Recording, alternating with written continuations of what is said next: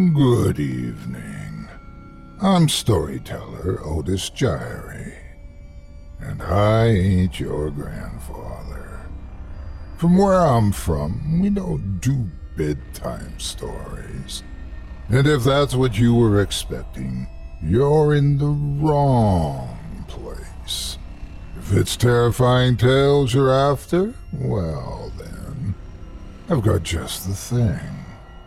Get comfortable, settle in, turn off the lights, if you dare. Your night is about to get a whole lot darker. Who needs sleep anyway?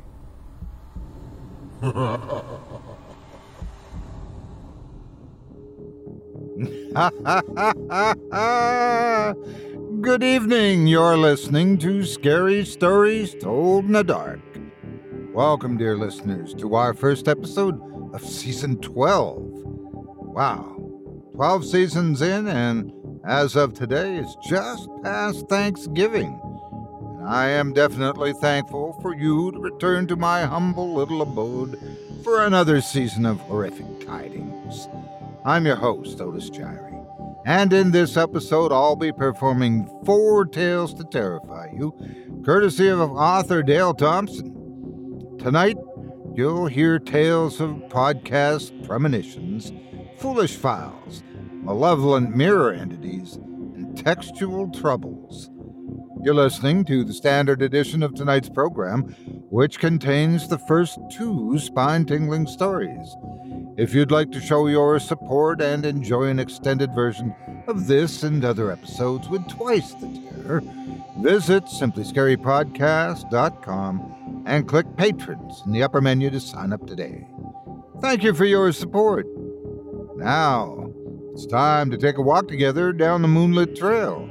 So, lock your doors, turn your lights down low, and settle in. The show is about to begin.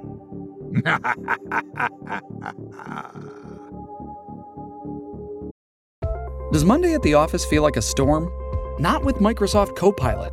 That feeling when Copilot gets everyone up to speed instantly? It's sunny again. When Copilot simplifies complex data so your teams can act, that sun's shining on a beach. And when Copilot uncovers hidden insights, you're on that beach with your people and you find buried treasure. That's Microsoft Copilot. Learn more at Microsoft.com/slash AI for all. What's the easiest choice you can make? Window instead of middle seat? Picking a vendor who sends a great gift basket? Outsourcing business tasks you hate? What about selling with Shopify?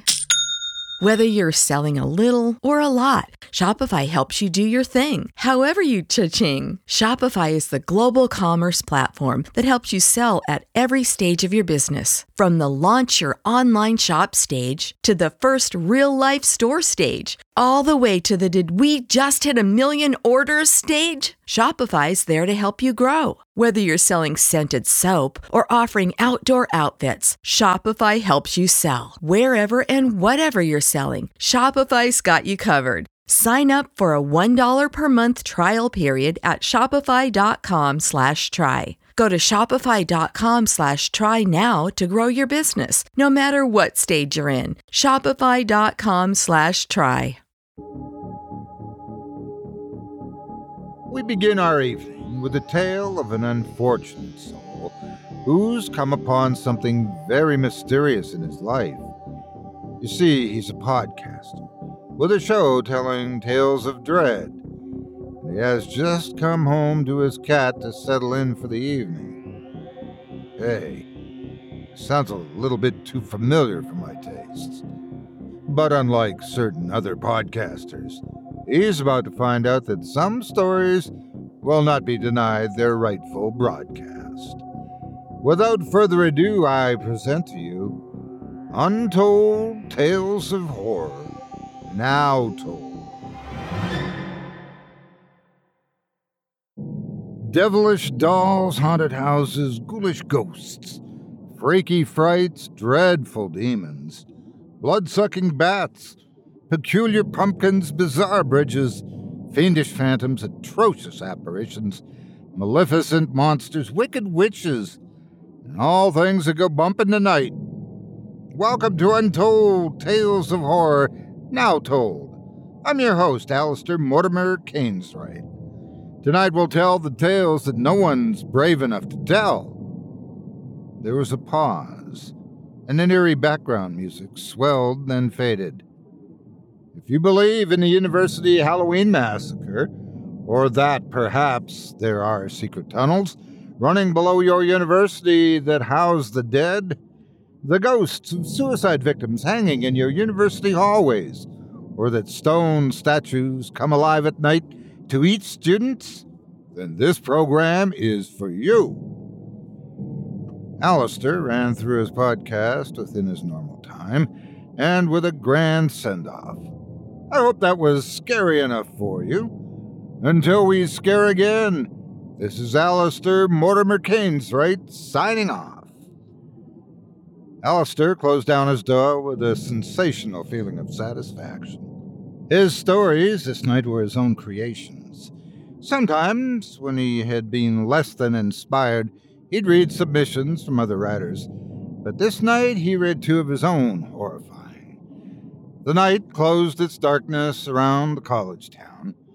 Hard pressed to see, Alistair guided himself home, noticing the faint glimmer of artificial lights from windows and street lamps, but overall the town was asleep, idle, and in a dormant state. Alistair seemed to be the only one who was making his way home. After an exciting night of horror stories told exclusively by him for his many podcast listeners, he had no immediate plans for bed.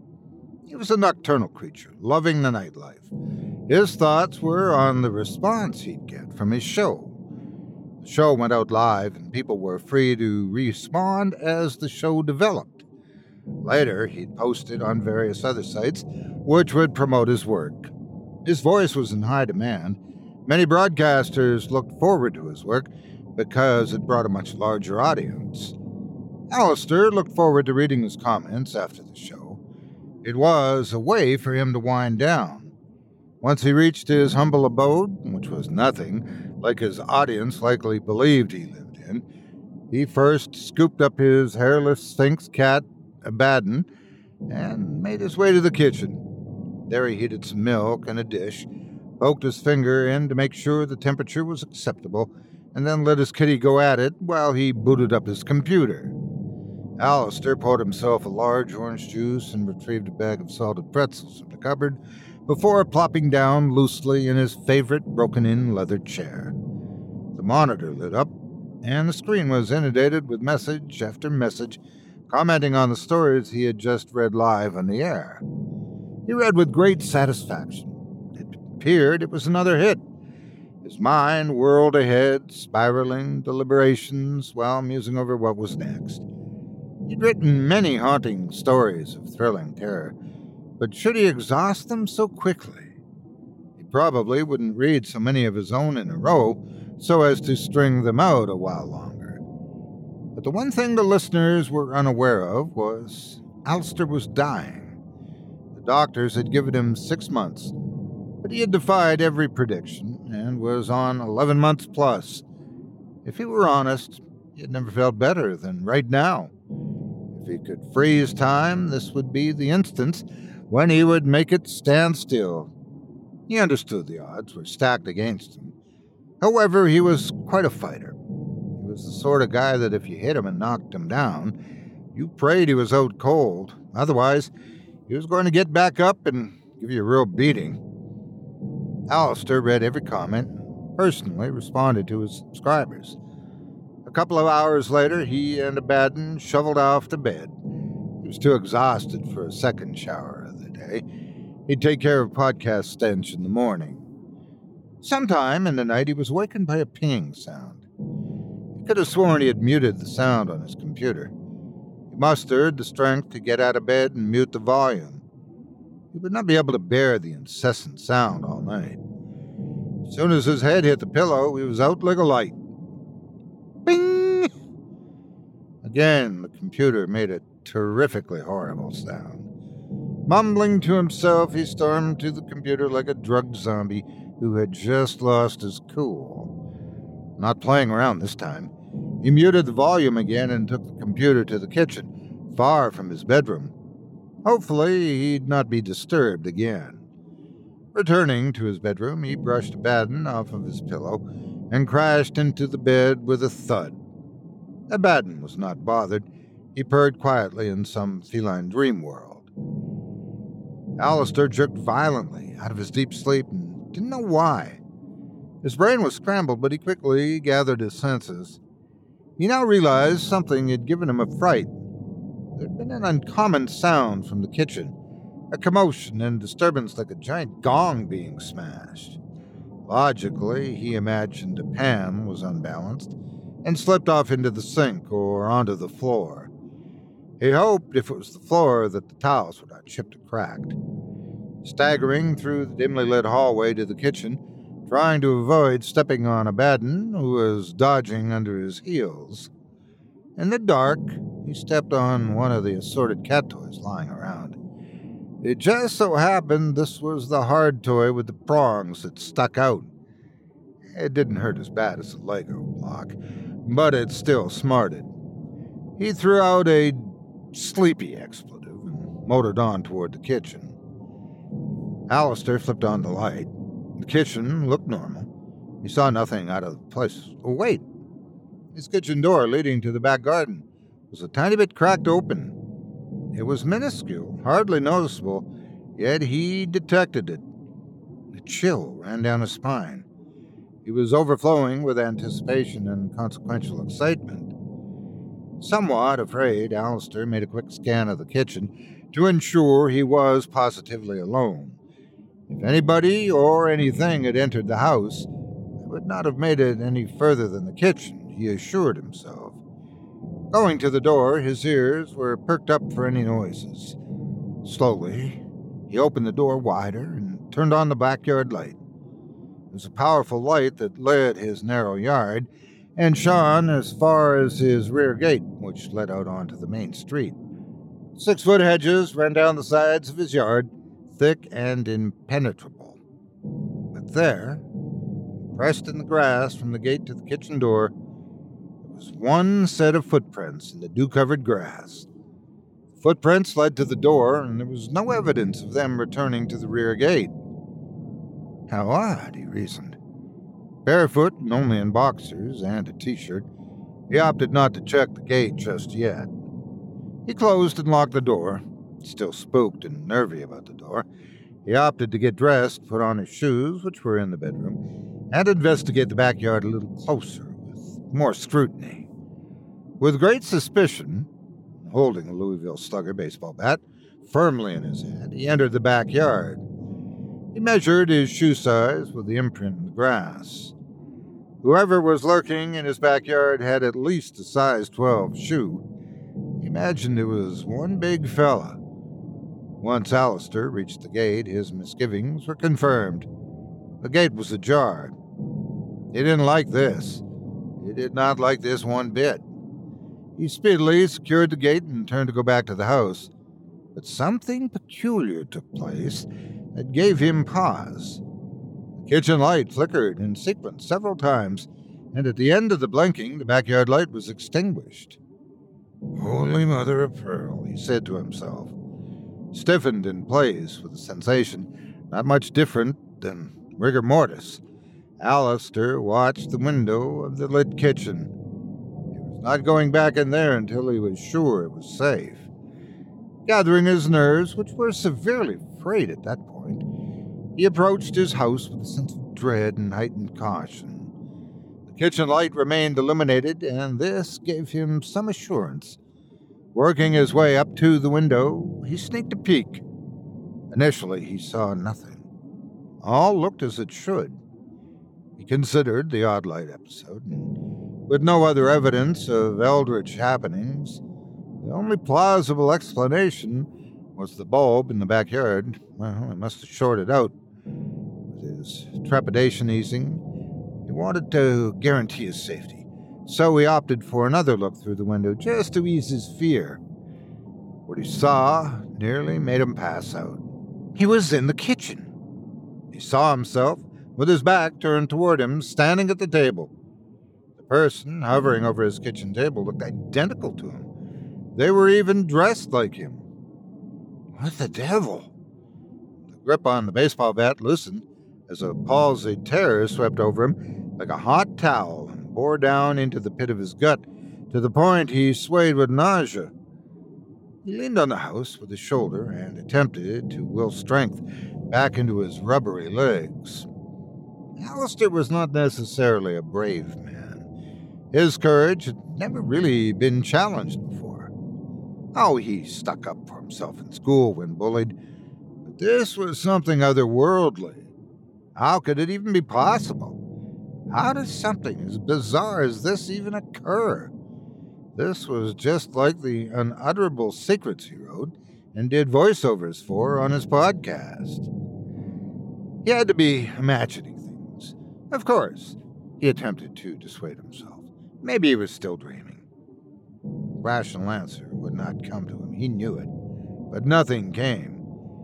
The only thing he could convince himself of was there was a duplicate of himself haunting his own kitchen. The yard lit up, not with light from the back porch light, but with a resonating chatter that could only be called Al Azif, which H.P. Lovecraft defined in his writings as that nocturnal sound made by insects supposed to be the howling of demons. The definition was birthed from the ruins of Babylon out of the empty space of the amorphous Crimson Desert. Alistair had read all of Lovecraft's materials. Lovecraft was locked into secrets of grace older than mankind. Sounds Alistair was tortured with were far beyond the sound of common insects and bugs that crawl and fly at night. He pondered what if Lovecraft had the phrase Al Azif defined incorrectly? What if he meant something altogether totally different? Possibly he was misunderstood, and it meant Al Tajid, the blasphemy, or Al Nazif, the bleeding. Alistair was unsure why these thoughts were penetrating his mind and obscuring his thoughts, along with breaking his concentration. He had to focus. What does this, any of this mean? What does it have to do with me? He forced himself to premise his thoughts, and once he had control of them and built up the boldness, he concluded that the kitchen and the unwanted occupant warranted another glance. With a waning audacity, took a glint inside the kitchen. Seeing no one, he slowly raised and surveyed everything in view. He held his position for at least 60 seconds until he was confident the coast was clear. This is when he let out a sigh of relief and his anxiety began to settle back into his comfort zone. With his equilibrium restored, it was time he took his chances. With his mind free from fearful exile, he walked in through the back door into the kitchen and took notice of a manuscript on the table. It didn't appear overly thick, but there were several pages. He tightened his grip again on the handle of the bat near the knob end. With his free hand and still eyeing the doorway from the kitchen into his hallway, he dragged the manuscript closer to him. He had to sit down. His adrenaline had uh, depleted. The manuscript was possibly animal skin and had a note attached to it. I am you and you are me. There's only one way to be free. Read this work on your show. We must let the whole world know. Time is short, but there's still a chance to avoid the war of circumstance. Evil is rising. It is already here. Perfect love casts out all fear. No time to think or meditate. Do this now, before it is too late. Alistair reflected. How unoriginal. Two year old could have written that.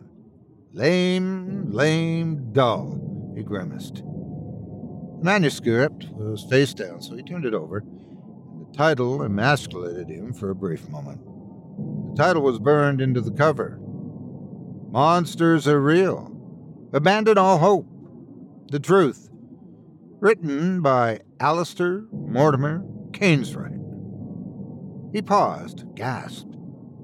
I didn't write this. He huffed aloud in denial.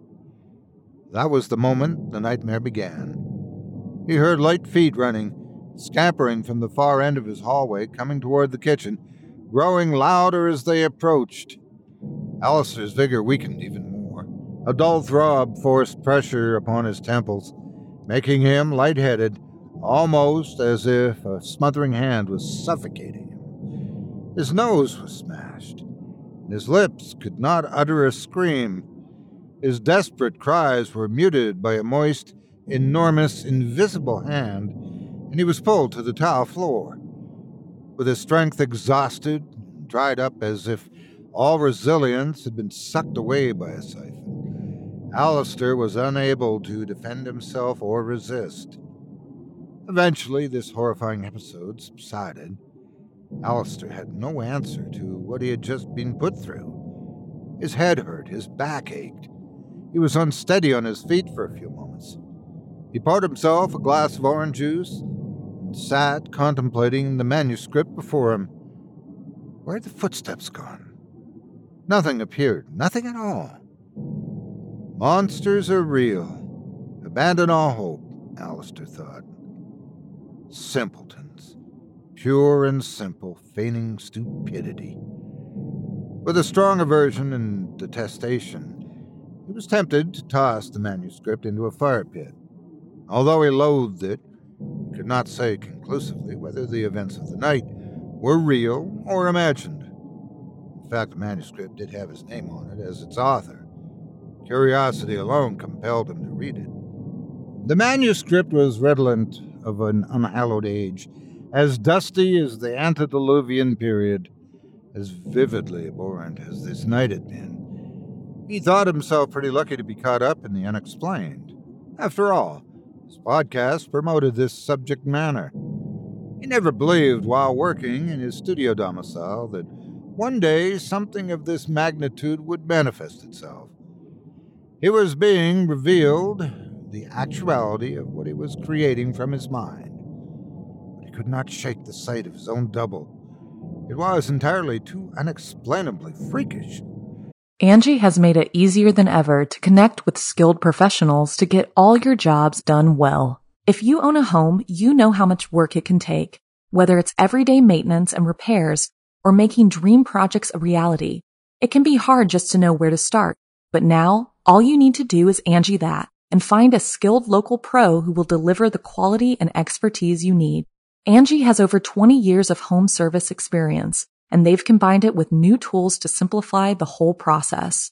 Bring them your project online or with the Angie app, answer a few questions, and Angie can handle the rest from start to finish or help you compare quotes from multiple pros and connect instantly, which means you can take care of just about any home project in just a few taps. Because when it comes to getting the most out of your home, you can do this when you Angie that.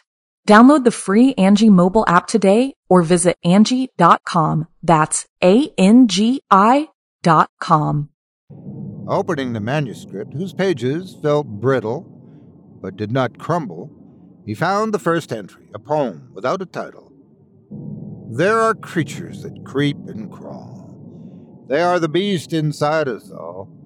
They turn and twist our simple minds into animals of every kind. From the darkness in great numbers they come, to devour the many, to curse the some. From lofty heights they build their nest, and no man living shall find his rest. From the earth, from deep underground, they are so ordered by a demonic sound, rises up slowly to the unaware, and in a hush you find yourself down there. rubbish. Pure rubbish. Alistair groaned. Chapter 1. Turn to page 13. Short chapter. How very peculiar, he thought to himself. He flipped the pages to page 13. Embedded within the page, within its own secure indentation, was a ring of some sort. The only words on the page in heavy black ink read, Put the ring on your finger. I'll do no such thing. He protested and closed the manuscript. The manuscript flew open on its own, phantasmically reshuffling the pages rapidly back to page 13. The color of the words on page 13 now had chromatically changed from black to red. Ludicrous, he denounced, and slid his chair away from the table. He stood at the table looking down, his back to the window. Tap, tap, tap. The sound was behind him. Unwittingly, he turned his head to see what might be making the sound. To his transfixed horror and surprise, he saw himself in looking in. A cold sweat ate at his chest and clawed his forehead. How could this be? The him that was outside was shouting something indistinguishable. Alistair tried to understand, to read his lips, but he couldn't interpret what the other self was conveying. Although reeling in tacit terror, he knew there was only one way to get the answers. He raced across the kitchen, stormed through the back door, and had every intention of nabbing this look-alike. But his twin was not at the window any longer. It. well, it defied all reasonability. How could he have gone so quickly? Even more puzzling was when Alistair, who was now outside, looked in through the window, he saw himself standing at the table where he had just stood. Oh, this is impossible. Absolutely illogical. His twin was doing something. Alistair craned his neck to see. The twin put the ring on his finger and in an instant was gone, vanished away. Alistair darted back into the kitchen. His twin was gone, but the manuscript remained turned to page 13 but the red letters were no longer red. The letters were charged onto the page of the book as it delicately burned with a match. The ring was still lodged in the page. He fought against the temptation but gave in and removed the ring from the page. He examined it, looked it over, and found an inscription which read Isaiah 56 9. Every beast of the field come to devour every beast in the forest.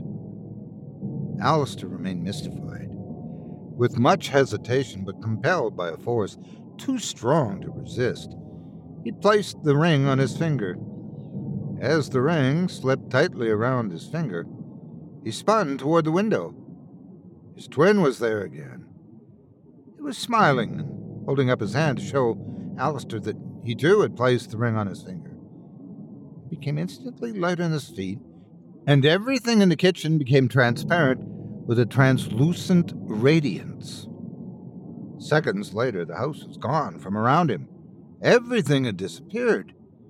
Unable to make any determination of what had occurred, he considered his ominous situation carefully. His surroundings were as barren and bleak as any, an utterly vast and innominate desert as any he had ever seen. There was nothing or no one for as far as the eye could see. The immemorial air was inexplicable. At first he choked, but after a couple of hard swallows, his throat adjusted. His next thought was to remove the ring, and hopefully this would return him home. But no matter how hard he tried, how he twisted and tugged on it, the ring was truly stuck. Oh, this is just great. He didn't even have his baseball bat. It must not have made the teleportation or whatever it was that had just transpired. Manuscript lay at his feet. Brilliant, he sarcastically said as he picked up the papers. He turned where page 13 should have been, but there was no longer a page 13. Oh, this just keeps getting on better. He was amused but not laughing. One more scan of the colossal, tenebrific surroundings proved futile. Carrying the manuscript under his arm, half afraid to read any more, he began to walk in the way his feet were pointed. He figured since he had no compass and there were no sun, moon, or stars, he had one in four chances he was going in the correct direction. There was no road, no path, no footprints, no signs, not a single tree or landmark. Truthfully, he could have walked a hundred miles on this flat plateau and might just be walking in circles. Alistair did not want to languish forever in this faceless realm. He estimated he'd been walking for close to 30 minutes when, in the very far distance, he saw a blurb. There was something ahead that resembled a smudge on the landscape, and the smudge appeared to be coming toward him. Without realistic options, he continued his approach. As the two drew closer to one another, Alistair recognized the person. It was that scoundrel that had been in his kitchen, his twin. Now for some answers, Alistair said. The two men mirrored one another. The twin looked behind him and began to run. To Alistair, it looked like a panic run. Alistair then had the presence of mind to take the hint. He glanced over his shoulder only to see his worst nightmare. Giant, black, hairy legged spiders were gaining on him. This arachnid cluster had been in the thousands, and each spider as big as a grown man. The land behind him had turned dark, and the spiders were consistently and uniformly converging on his position. Alistair ran like he had never run before. All things which wiggle, crawl, scuttle, or jump had joined the spiders in pursuit of Alistair. He looked straight ahead at his twin who was coming just as hard and fast. Alistair did not see what his twin was running from. He detected nothing alarming within his field of vision, motivating him to run. Outside of reason and causation, overhead, the sky lit up with lightning streaking across the sky in zigzags. Then the lightning strikes began. Alistair felt like a moving target. As the terrain was so level, Neither of the two saw the enormous crevice between them. They made eye contact right before they both plunged into the unknown. When Alistair hit the water below, he flailed wildly, not expecting the cold explosion his body felt as it submerged. Miraculously, he bobbed back up to the surface and splashed exhaustively to the shore. But the shore was no place to be. Sands were alive with devilish creatures beneath the surface whose slimy tentacles emerged to wrap their suckers around him. Alistair fought for his life, popping the suction cups loose and staggering into the dense, sweltering vegetation of an unexplored jungle. There was no retreating. He could not begin to determine what hemisphere he was in. For all he knew, he could be anywhere in the world or outside of it. He was immediately accosted by living vines and aerating roots which sprung from the ground crisscross patterns over and under in knots, causing treacherous footfalls. His feet were being poked, prodded, groped, and grabbed at. He found it most difficult to battle all of the elements, taking high steps and shaking loose his impediments. He wondered what had happened to his twin. Did he drown? Succumb to the jungle? Could not disregard the feeling of ineptitude. He should have tried to save him. Matter of fact, he never actually saw him fall. He only remembered looking into his own eyes. Where was the manuscript? He had lost that too. The jungle humidity slowly drained Alistair as he traversed the unknown. He figured he had been in the heat for about an hour or so when the most unexpected sight appeared directly in front of him. Was his twin. Not knowing what to say, Alistair said the first thing that came into his mind What's happening? Not expecting a reply, his twin answered studiously We are happening, brother. We have the rings. Only one of us is going to make it back. Why is that? What is this all about? Alistair got the sense his twin knew more than he did and he was determined to get some answers. There's only one of us. There can't be two. We both have the ring, so we are both candidates to go back. There's only room for one. His twin was very matter of fact about the whole thing. Who determines who goes back? Alistair inquired. We do. The twin came closer. And I am torn between guilt and malignity. This makes no sense. You're not real. I am Alistair Gainswright. I don't know what sort of game this is, but I'll be going back. I am you, reminded the twin, casting a formidable expression. I don't think so. Alistair defended his position. You are not human. You you were created somewhere in space, behind time in unbounded outer regions. I am here because you hesitated in putting on the ring. You'd only put on the ring, I would not have been needed. Needed for what? Alistair needed clarification. He desired real answers. One of us must read the manuscript over the air. It's the only way to warn the world of what's coming, the impending storm. The world must prepare itself. There's a storm of barbarism, viciousness coming to the earth. Podcast will reach those who can make a difference. This ring is our forged protection, but only one of us can wear it. Alistair wasn't comprehending the full scope of what his twin was saying, but he was certain if only one was leaving, it was going to be him. So you say a storm is coming. Is it extermination? A slaughter? Alistair didn't want to believe the worst, but nothing in these last few hours was believable.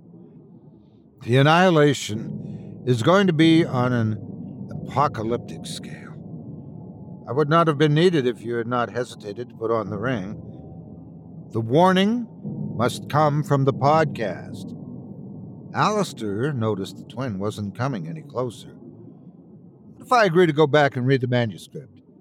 Where does that leave you, since you are only a shadow of who I am? Alistair suggested. A shadow? I am what you were not. Why do you believe the Pantheon brought me into being? That's what Thost has called me for to prepare the world. You're speaking of an abomination. Azathoth is a grotesque mockery of everything lawful, moral, and godly. You're talking about a world gone mad. You're not trying to warn people. You're trying to induce chaos, Alistair said boldly. With illaudable sarcasm, the twin said, You are not as stupid as we penned you. Penned me? Yes.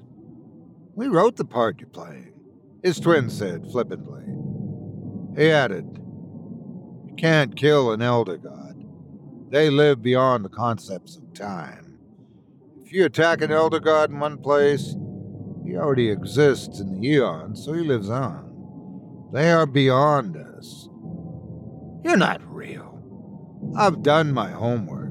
I can simply remove you from the plane of my own awareness, and once done, you and these false gods go bye bye, Alistair said. Sorry if I seem apathetic, but you do not know what you're talking about. Alistair's twin began to flank his position in an offensive move. Alistair shuffled his feet, mashed his twin step by step in a clockwise direction, watching him intently. You can't win. I'm the genuine Alistair. The gods need me, not you, Alistair challenged. I'm here because they don't need you, the twin rebutted in an orgulous pride. I can defeat them by my willingness to read the manuscript, which contradicts their decision to bring you into existence. They need an authentic reading of the manuscript, and you cannot do it. Unquestionably, a veritable representative is what they desire. A carbon copy won't do. Alistair came straight at the twin. His other self fell among the protruding roots, which clung to him and bound him tight.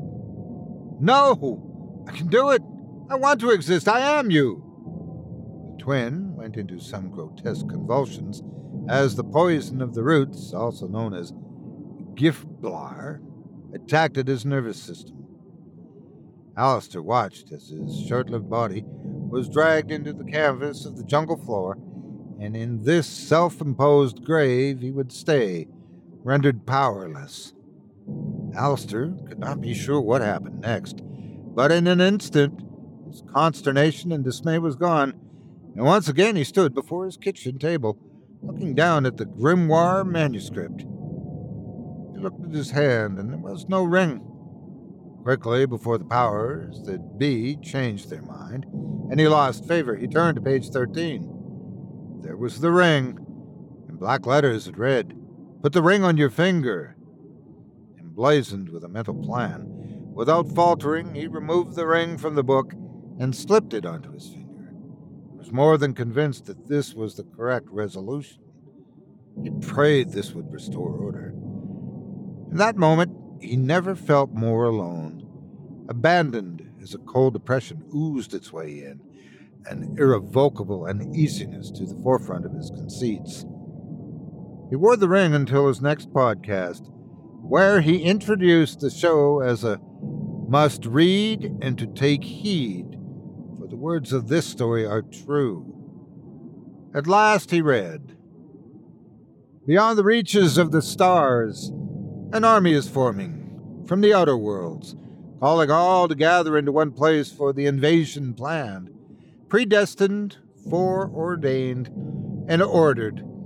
Cosmic winds will cause the armies of beastly discontent to the door of the host, who will not resist but submit to the indwelling of the gods. They are no longer fading thoughts of the past, but are now presenting themselves upon the stage of humanity. That is not dead which can eternal lie. And with strange eons, even death may die. Prepare yourself for the death of death. The podcast continued without interruption, and in concluding, after the manuscript had been read in its entirety, Alistair added, Everything I read tonight, I am asking no, I am imploring you. Remove those gods from the plane of your awareness, and the warning which you have heard will no longer and no more than a dark whisper be that brushes against your cheek at a gravesite. The ravens are gathering, the wolves are descending from their mountain refuge, but you and I can hold them at bay. I have done my part. I have fulfilled my commitment to read the letter from the elder gods to humanity. Now, will you join me in the resistance against the horde to come? Best way to kill a god is to stop believing in it. Deicide is an omnipotent power that we all possess. Join me in defeating death with our best weapon human incredulousness. Alistair stood from his podcast chair and walked to the bathroom. He removed the ring he had worn from page 13 and happily dropped it into the toilet. With a flush, he sealed humanity's fate.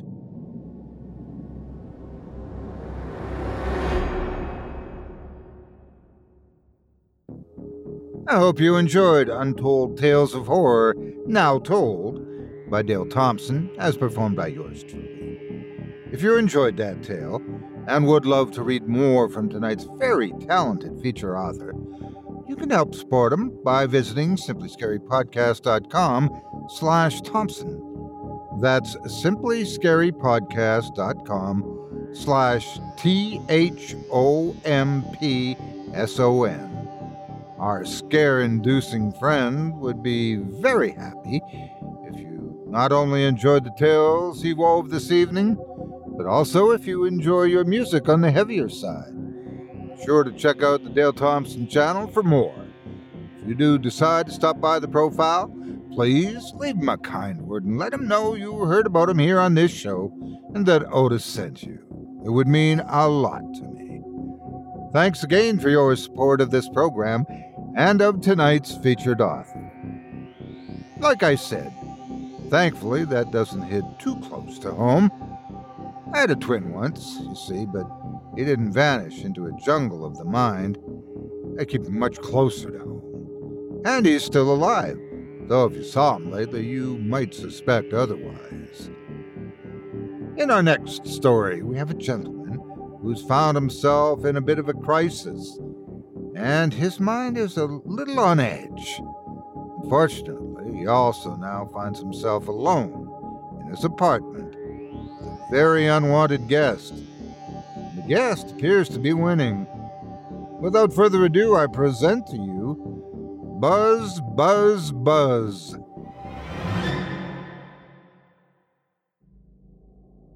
A man named Harmonious True stood at his upstairs apartment window, staring out at the city confronting him. He wiped the grime from around the frame of the window, flipped the handkerchief over to clean the white side, and wiped the glass in a circular motion, removing the caked on dust and condensation. That's better, he reassured himself. Harmonious was a middle aged man born into a hippie family, thus the name Harmonious. But not all was tranquil in his life. The name was a contradiction, an antithesis of the actuality and conditions in which he was living. Consequently, there were chasms of discrepancy all through his life of disquiet wanderings. He had, somehow, and he didn't know, when things changed for him, become incompatible with the world. When the virus came for all of humanity, he wrote it off as just another new flu, in sequence with the flu seasons before it. Initially, he refused to get the vaccine. Certainly, he was as healthy as anyone and believed his immune system could fight off any contagion thrown at him. He went against protocol. He listened to the breaking news on the TV, along with reading his morning paper with the headlines proclaiming a pandemic. As a city bus driver, Harmonious knew what was coming next. There would be a mandatory vaccine campaign. This launch would inundate his every waking hour with commercials and ads, forcing everyone to comply with the mandate, especially targeting those working in hospitals, healthcare, and city workers, such as bus drivers. When the mandate came out, the report was actually as harmonious had figured was faced with a dilemma. He could refuse the vaccine and be stood down from his job, or he could reluctantly take the jab and keep his job. This bothered him immensely. He was feverishly torn between losing his job or putting an untested remedy into his bloodstream, which tormented him. He'd lay in bed at night, knowing the headline for the jab was approaching. He intensely researched the vaccine on the internet, and almost everything he found was pro jab. He eventually stumbled onto a site called Before You Take the Jab, There Are Some Things You Should Know. The site appeared to have been put up by health officials from varying practices who were warning people not to take the vaccine.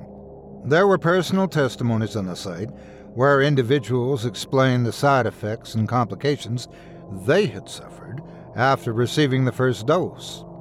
Yes, that was correct. The first dose was a prelude to a second dose, and there were rumors there would be follow up boosters as well. This was the most horrific thing he had ever read. The site also claimed that there had been sudden and unpredictable deaths in perfectly healthy people attributed to the vaccine. Harmonious gazed over the troubled world from his apartment window. Life had not been good for Harmonious up until this point. His wife of three years, whom he had hoped would have been by his side for the rest of his life, had packed her bags and had gone, leaving only a note on his pillow. He took full responsibility for the split up. He was hardly ever home. He failed to give his wife the attention she deserved. She was his first and only marriage, and they never had children. This was a lot for Harmonious to process. He was at a point in his 40 something years where he couldn't imagine things getting any better. His dreams had been quashed, and now he was alone, null and void. That's how he was feeling. The disparity was real and hung over him like a suffocating, dormant beast just waiting to emerge, hungry from hibernation. His thoughts were becoming sporadic. He prayed to defer such imagining, yet in a relentless barrage they would not yield. Day and night this opposing force assaulted him, whispering, telling him he was no good, things would never get better, and he had to decide. Not wanting to confront his demons at present, Harmonious pulled himself away from the window. He went into the bathroom, He believed a long hot bath would help him relax. It was right then when something in his head snapped. The tub had not been cleaned in ages, and the verdigris ring of filth was encrusted all the way around it where the water line had been. He would have normally not been bothered by this. There was a simple solution just clean the tub and pour a fresh bath. Harmonious couldn't do this because his thoughts were slipping and he was going haywire in his head. This is when he made up his mind. Through the confusing complexities of rambling thoughts, he left the apartment and joined the queue for the jab. In his mind, his irrational mind, he believed he should do the opposite of what he would normally have done, and this would be like a reset. He'd become an exponent of the system. He felt dirty, like someone who had been buried alive. Being broadsided by the pandemic, Harmonious sensed a binding, nothing any less than grave clothes, entombed in utter darkness. He succumbed to the overload of pressure from announcements about the virus and the vaccine. The media's push to get everyone vaccinated and boosted had worked its incantations on him. Like a man tranced and bewitched, he made his way to the health center, stood in line with an appalling face mask on, and waited his turn. Like cattle to the slaughter, he thought to himself. He was now becoming part of the mnemonic coalesce, who simply do as they are instructed. The jab was no more than a pinprick, he hardly felt it at all. He was rewarded for his obedience and was given a fountain pen and a t shirt. His drive home was when he first noticed the site of the jab was extremely sore. He supposed this was normal and was merely a consequence of his submission. When he returned to his apartment, he had himself a glass of cold milk. In normal unrest, he found the creamy substance and consistency of whole milk as a comfort. As he drank the last drop, he caught the sound of a buzzing noise. It was a high pitched, endless whirring sound vibrating profanely somewhere in his apartment. Harmonious hated annoying flies, swarming gnats, bombinating mosquitoes, and anything else which buzzed, swooped, dove, or bit. It was bad enough he had capitulated and made a rash decision to get the vaccine. Now he had to deal with a persistent insect annoyance. He dug around in the cabinet under the kitchen sink until he located his fly spray. It was practically empty, but he'd do what he could to combat and ground the unrelenting uninvited interlopers and intermittently reestablish a no fly zone. He just had to find the pestering offender. It was not after his scent, or he would have already encountered the intruder. What did this buzzing menace desire? Without any attempt of concealment or evasion, Harmonious strode into the kitchen with can raised, his eyes scanning the room as his ears became attentive to every little sound and nuance in the room. Dutifully, he made his way around the kitchen table. He heard nothing yet. This was just the way it was. Once a person retrieves the can of fly spray, somehow the fly senses the danger and lands outside the scope of the conscientious pursuer. Harmonious stood dead quiet, submissive, considering any and all vibrations. He heard nothing.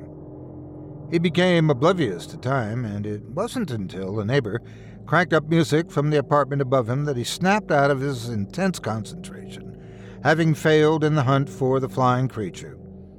Suddenly, he was reminded that earlier he had been jabbed with a vaccine and his shoulder deeply ached. It was unfortunate inauspicious. The pesky fly could not be immediately located. Harmonious was not feeling well. He coughed a couple times from deep within his chest, and it was beginning to ache all over, especially his back. It occurred to him that he also had a headache. It was one of those lingering kinds, ever present, and only growing in intensity when one thought about it. He would try not to think about the pressure in his head. Earlier, he'd been quite hungry, but now the thought of food made him ill. He didn't want to add nausea to his other symptoms. He thought it best to move into the bedroom. He had every intention of having a shower, but now he could not be bothered. His only concern was to find his pillow. No sooner than he had lain down did the buzzing vibrations of something small and troubling enter his room. He leapt up from his bed like a man electrified. I got you now.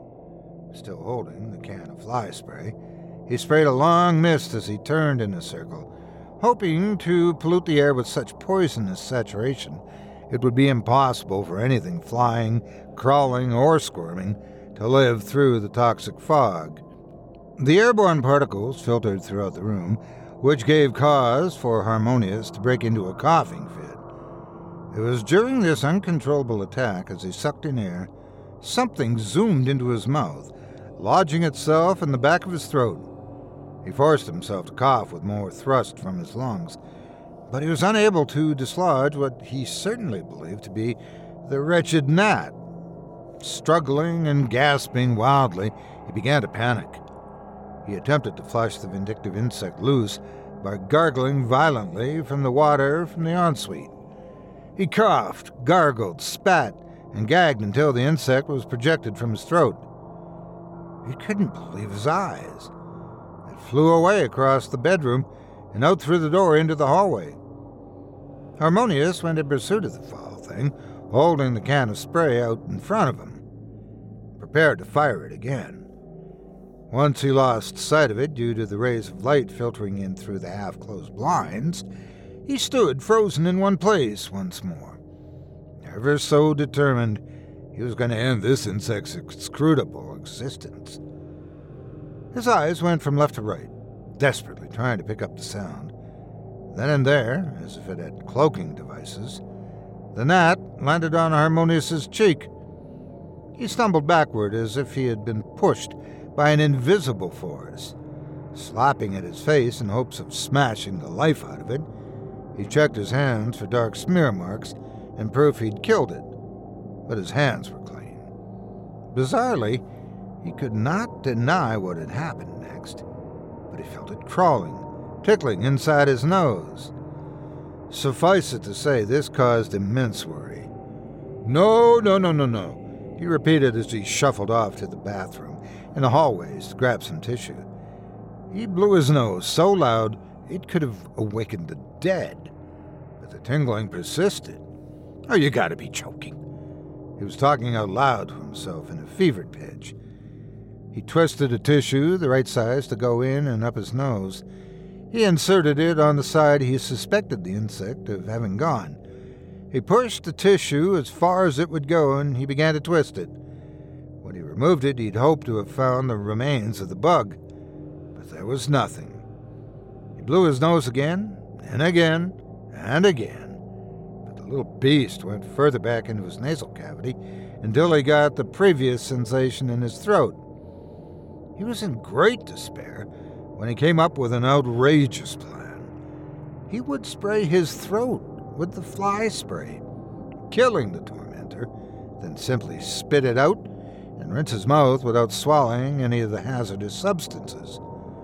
Hacking and coughing, he went to the bathroom, spitting and clearing his throat aggressively.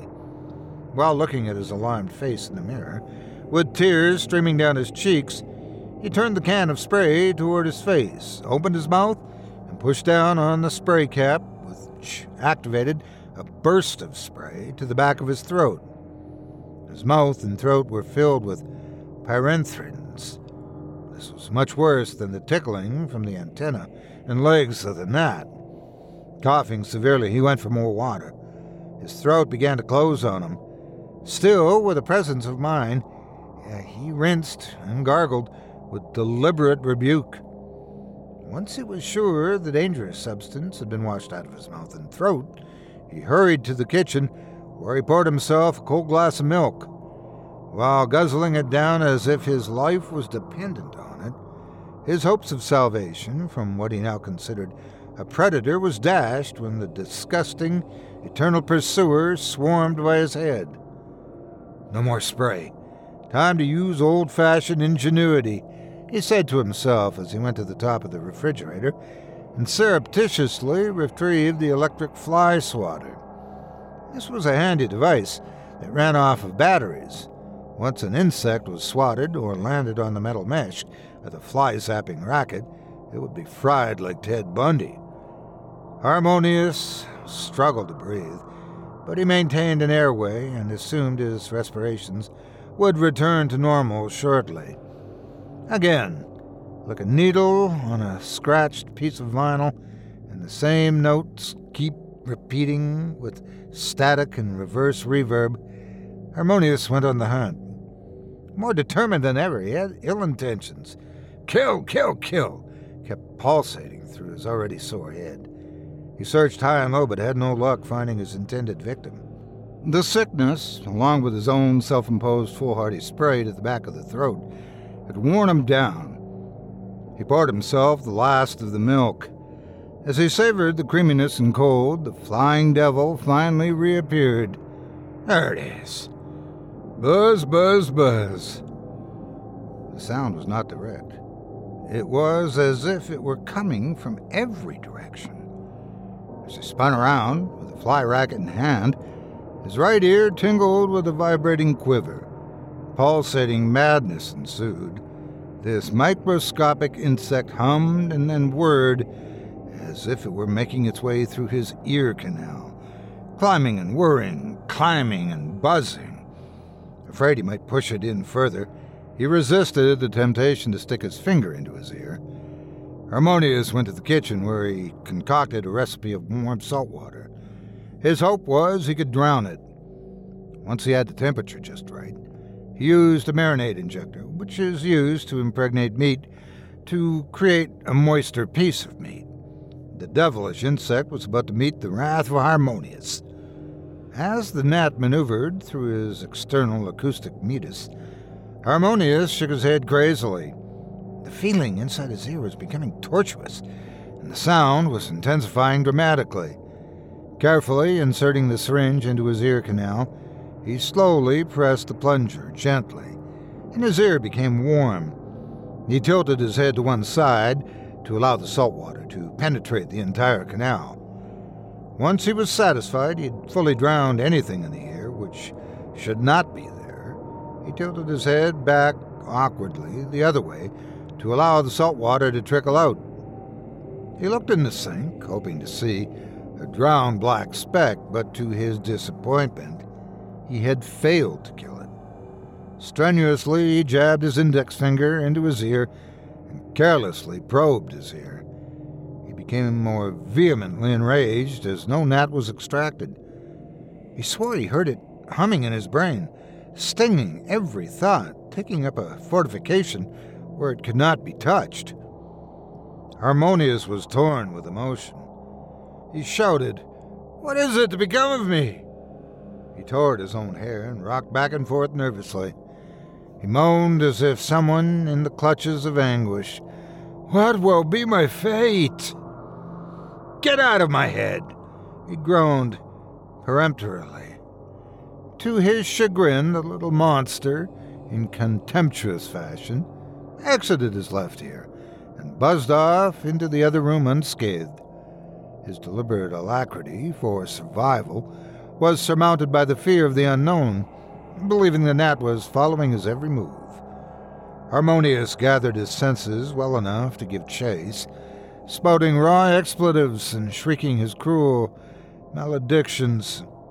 He was fluent in his railings with poetic cursing and added vile contempt for all the insects of the world. He stumbled over an ottoman, tumbling to the floor. The fall was excruciating, for when he landed, the hand he was yielding the fly racket in gave way at the wrist, and he heard a loud pop. He added more, never heard before vernacular, to his spitting rant. Taking a moment to examine the wrist, he wasn't sure if it was broken. He still had flexibility in it, however, and the pain was comparatively extreme. Regardless, if fractured or not, he had the gnat on the move and could not be bothered with first aid. He still had his left hand. His right hand, superfluous at best, was now out of the fight. With fuming intolerance. He stormed into the room at the last known location of his archenemy.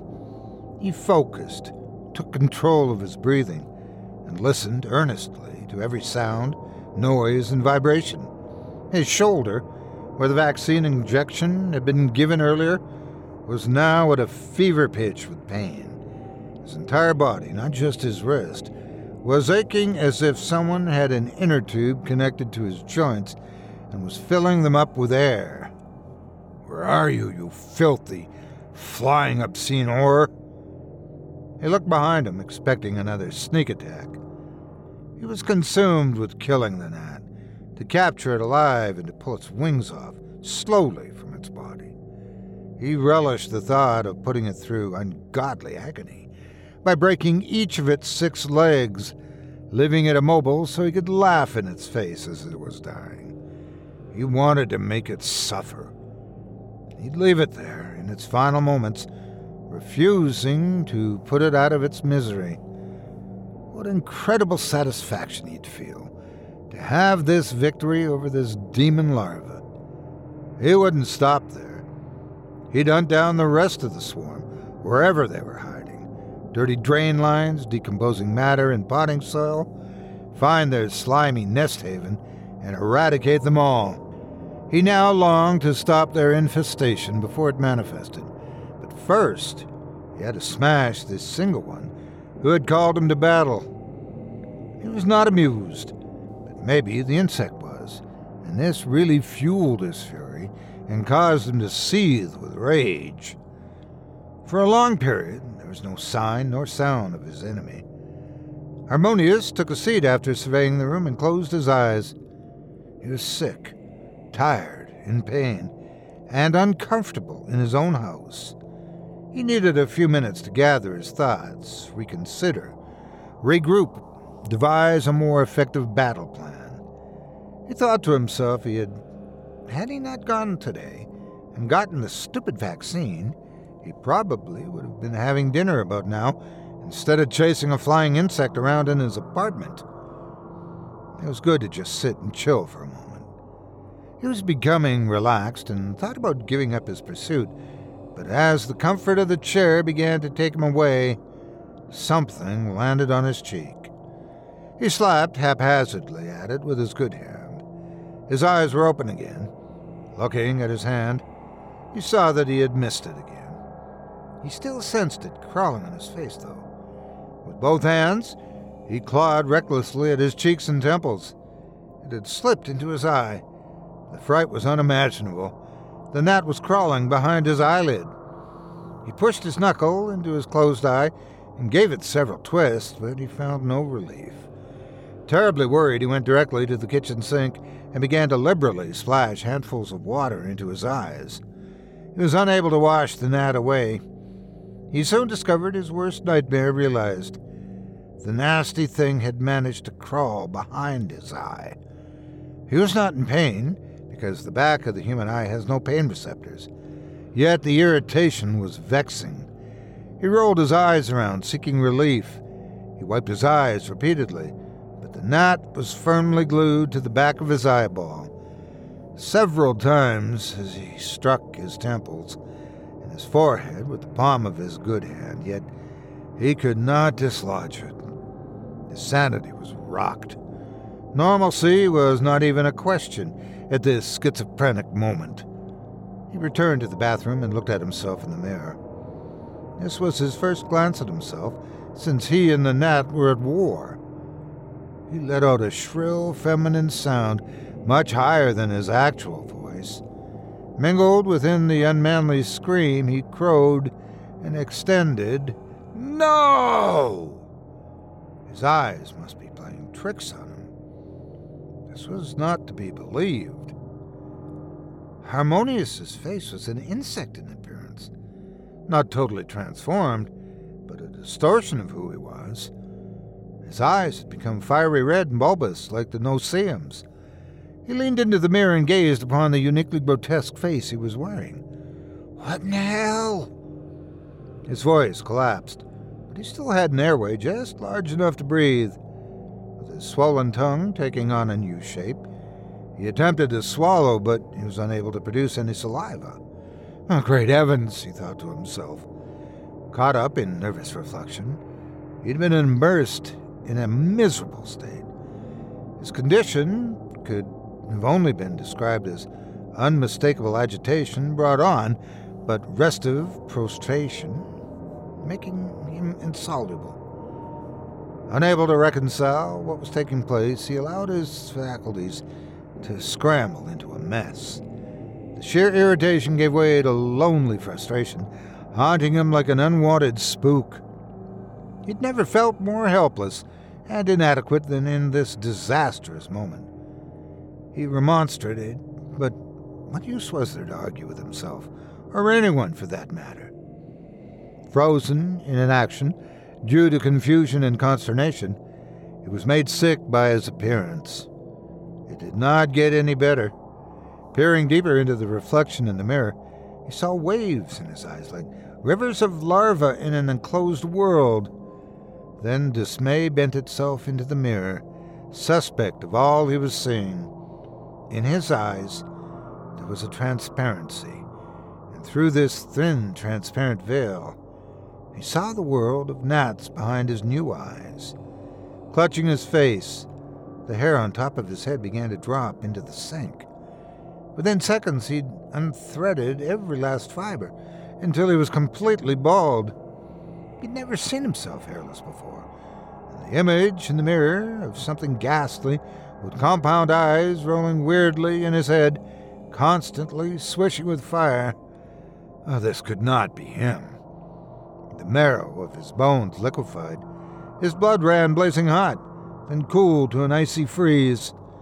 His lungs expanded at such a terrific rate, he heard his ribs snap and break. He noticed the change of his arms, and his legs were cracking and morphing beneath him. Immediately he tore off his clothing and now naked, viewing himself in full. He was growing another set of legs. Wings covered in fine hair were now protruding from his neck.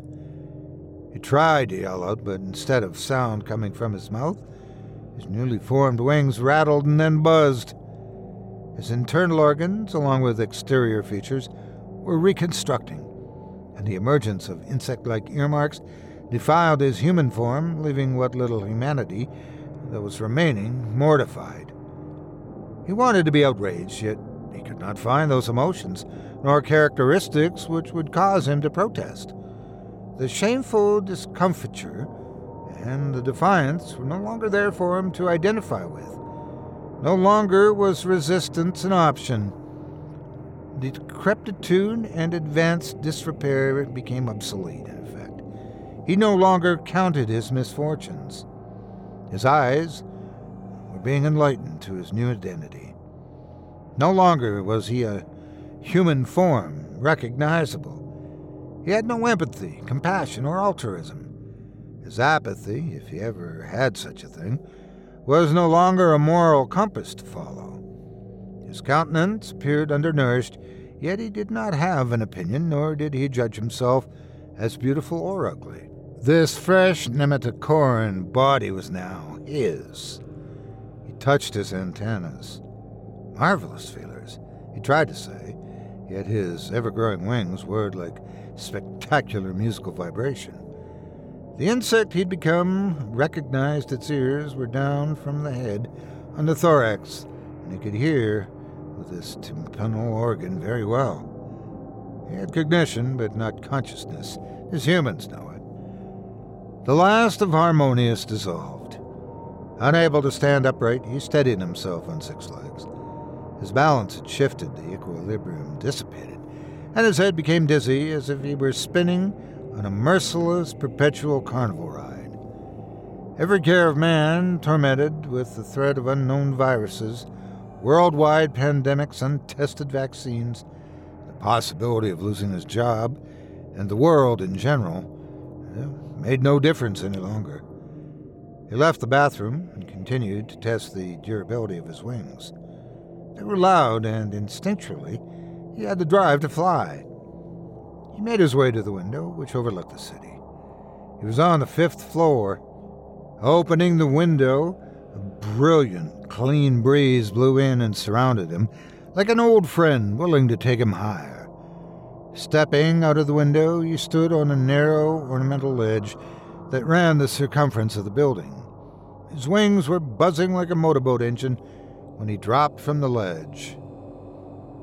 Harmonious was not seen jumping from his but someone heard the splat when his body hit the pavement below. In minutes, the street was in chaos as people gathered around the dead man's naked body.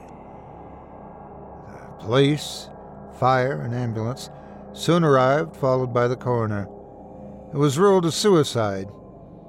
The investigators found nothing suspicious, nor a final letter from the deceased.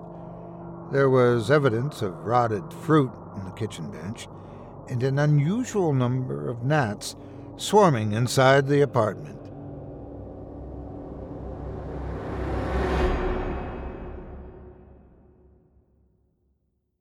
I hope you enjoyed Buzz, Buzz, Buzz by Dale Thompson, as performed by yours truly. If you enjoyed what you've heard tonight, I'd like to remind you one last time that tonight's featured author can be found by visiting our website. Just visit simplyscarypodcast.com slash Thompson. That's simplyscarypodcast.com slash T-H-O-M-P-S-O-N. Should you like to hear more ghoulish tales of things beyond imagining, of terrors deep within the minds, spiritual battles of the soul, or more reasons not to wash your mouth out with industrial chemicals, Dale would be happy to provide the thrills. But if you simply prefer some rocking tunes, be sure to visit the Dale Thompson channel on YouTube for more as well. Thanks again for your support of this program and of tonight's featured author. As a reminder, if you do decide to give tonight's talented author stories a read, please consider mm. leaving him a quality review and a kind word, or a thoughtful public comment and an upvote. And be sure to let him know you heard about him here on this program and that Otis sent you. It means more to me than you can imagine. And I'm pretty sure that would be much appreciated by Dale as well. Now, before we go, I'd also like to take a moment to thank you personally for joining me for this episode of Scary Stories Told in the Dark, especially as we enter our 12th season of frights, fun, and sleepless evenings.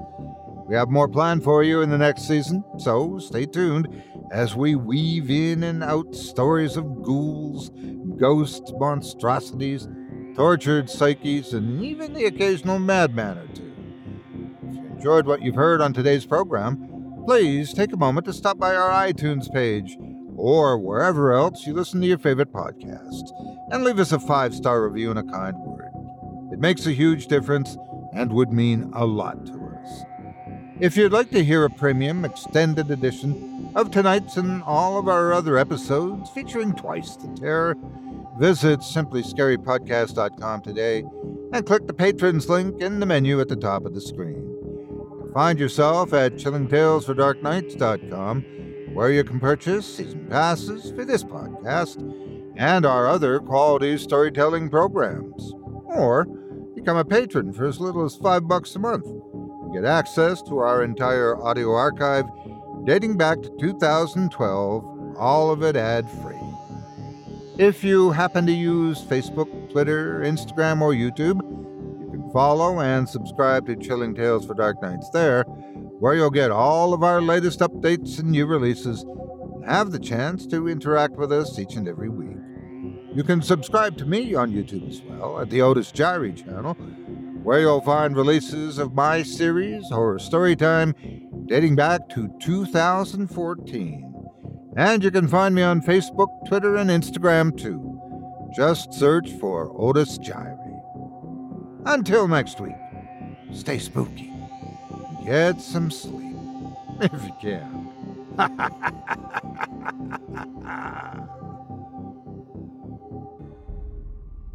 Thanks for listening. You've been listening to Scary Stories Told in the Dark, a production of Chilling Entertainment and the creative team at Chilling Tales for Dark Nights, and a proud member of the Simply Scary Podcasts Network.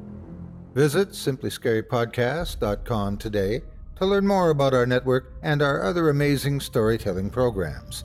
Tonight's program was hosted and its featured stories performed by yours truly, Otis Jiry. Selected stories have been adapted with the kind permission of their respective authors. Original music provided by Luke Hodgkinson and Jesse Cornett. Sound design and final mixing and mastering provided by executive producer and director Craig Groshek. Program's artwork and logo by David Romero.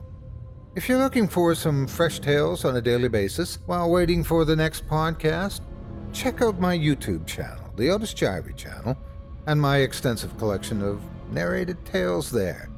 Simply search on YouTube by my name and you'll find me. And don't forget to subscribe and press the bell notification icon to get my latest releases. Got a scary tale of your own that you'd like performed? I take submissions.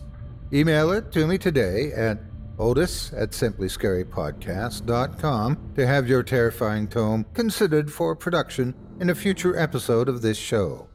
That's O T I S at simplyscarypodcast.com. If you've enjoyed what you heard on tonight's program and are joining us on your favorite podcast app, subscribe to us to be sure you never miss an episode and leave a five star review and a comment. Your feedback means a lot to me. You can also follow Chilling Tales for Dark Nights and yours truly on Facebook to connect anytime and get the latest updates on this and other programs and my channel. If you're listening on the Chilling Tales for Dark Nights YouTube channel, do us a favor and hit the subscribe button and the bell notification icon for CTFDN as well to get more spooky tales from me and the crew and another episode of this program each and every Wednesday. And don't forget to hit that thumbs up button to tell us how we're doing and leave a kind word or a request. And don't forget to visit us at chillingtalesfordarknights.com and consider supporting the team by becoming a patron. In addition to helping us out, you'll get exclusive access to our audio archive and ad free downloads of all your favorite stories, including those you've heard on this program.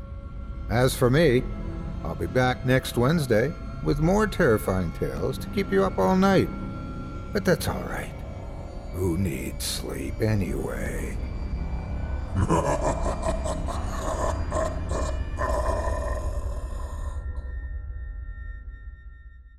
Angi has made it easier than ever to connect with skilled professionals to get all your jobs done well. If you own a home, you know how much work it can take, whether it's everyday maintenance and repairs or making dream projects a reality. It can be hard just to know where to start, but now all you need to do is Angi that and find a skilled local pro who will deliver the quality and expertise you need. Angi has over 20 years of home service experience and they've combined it with new tools to simplify the whole process.